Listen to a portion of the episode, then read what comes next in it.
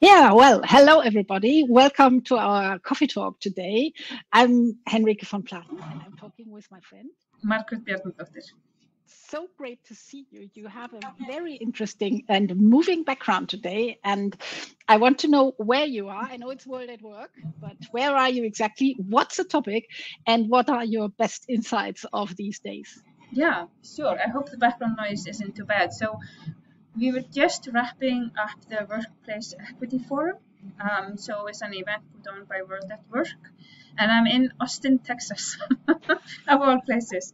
I haven't seen much except the, the inside of this hotel and the well. strip mall outside, but it has been super interesting three days actually. Um, so it's been fun. That's good. That's good. And did you hear anything that we haven't heard before yet? Or is it more like focusing on topics that we know, but they are getting stronger? Or what is it like? Yeah, interesting. So interesting. yeah, so there was a lot of reoccurring themes, right? So it's a lot of the things that we've been talking about in this coffee talks uh, over months, quarters, years, right? So the importance of doing pay equity analysis. Interestingly, there was a lot of conversation about tainted variables. So how, you know, the data that we put into this analysis, how will that affect your pay equity analysis? But then I would say when I think about, okay, what was like the new theme, like what came up, my sense is, and maybe exaggerating a tiny bit, but my sense is by now we should all be doing pay equity analysis, right? We should all be just, we have that checkbox checked. We are paying equal for whether we are focusing on equal pay for equal work or equal pay for work of equal value.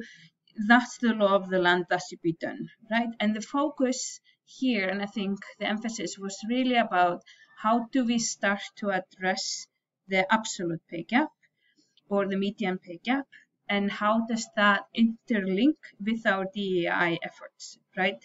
So when you think about the DEI efforts, there was a lot of discussion about what are meaningful DEI efforts, how do we measure them, um, and thinking about it, obviously, uh, one measure is uh, participation across our pay structure, right?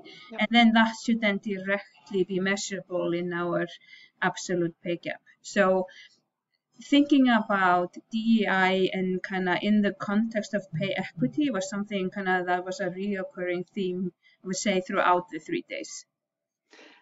I think that's great because that puts the world uh, at work in the situation where we have always been thinking about. I'm just thinking in my head about our our journey in the Universal Fair Pay Check, where the first German uh, company with this entry just got to the middle to the developer stage, and when you have to sort of close your adjusted gap and then get to closing the unadjusted, like first one, then the 10% unadjusted, it's exactly that journey that the company needs, needs uh, to do. I don't see thousands of uh, developers yet, but if World at Work is there, I would expect us to really sort of lift off and see companies taking that journey. Because I remember um, also today, just a couple of hours ago, I was attending a different event in Hamburg, but not in Hamburg, but online. And um, there the companies were telling their stories as well and they are working on these topics but they are working on them now because they have done analysis and then they can see what they need to do. So it's great. Yeah wonderful. Is there any other topic or is that sort of the main or would you add a second one? Because we're like halfway through our time and could add another topic. Yeah i mean i think the second reoccurring new theme we can call it a new theme even though it's an old theme is centered around pay transparency so there's a lot of discussion about the new Colorado law, the new California law, and we know the EU transparency. Um, so a lot of so there was a lot of conversations around how do we get ready, and and there was a lot of interesting uh, conversation about what might happen. So if we focus on kind of the discussions around how will we get ready, it was you know, the conversations always started with, okay, do we know our job architecture, texture, right? Do we know why we pay what we pay?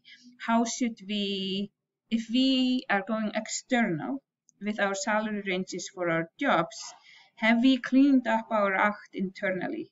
Can we explain to our employees why they're getting paid what they're getting paid?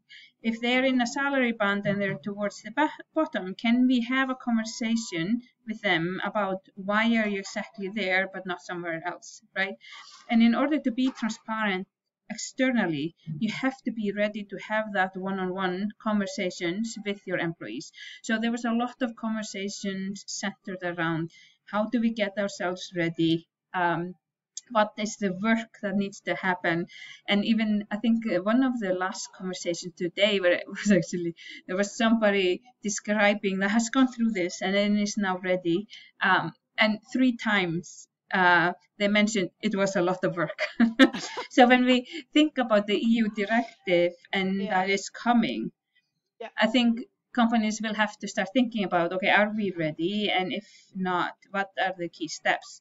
You know, defining their um, job structure, their job mm-hmm. architecture, understanding, you know, where they want to position themselves, clarify their pay policies, and then be ready to go transparent, at least with their salary ranges.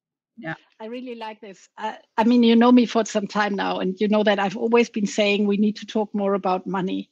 And you're now saying exactly these things and in the in the event i was today it's funny it, it completely interlinks. Uh, Edenred one of the four companies was like saying she was like saying okay um, we have the issue in germany that people talk more and more about money even our employees which is a bit weird but well um, so it's happening. So they have to be prepared exactly what you said to be able to have the conversations on why they get what they get wherever they are inside the, the salary range. And um, they are sort of prepared for that. And other companies need to prepare too.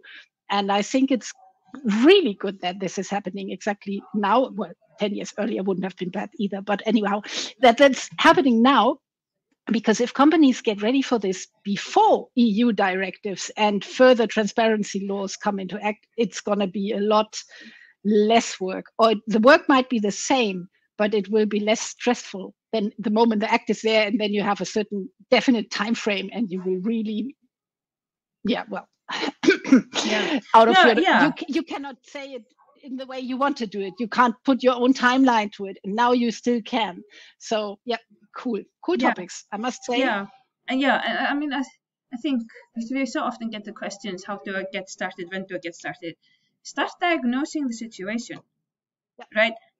What needs to happen in order to be able to publish this information? Yeah. Exactly. Analyze your situation, develop your measures, and lead by example. I some somewhere I've heard that. yeah, and I would even say one other interesting kind of observation.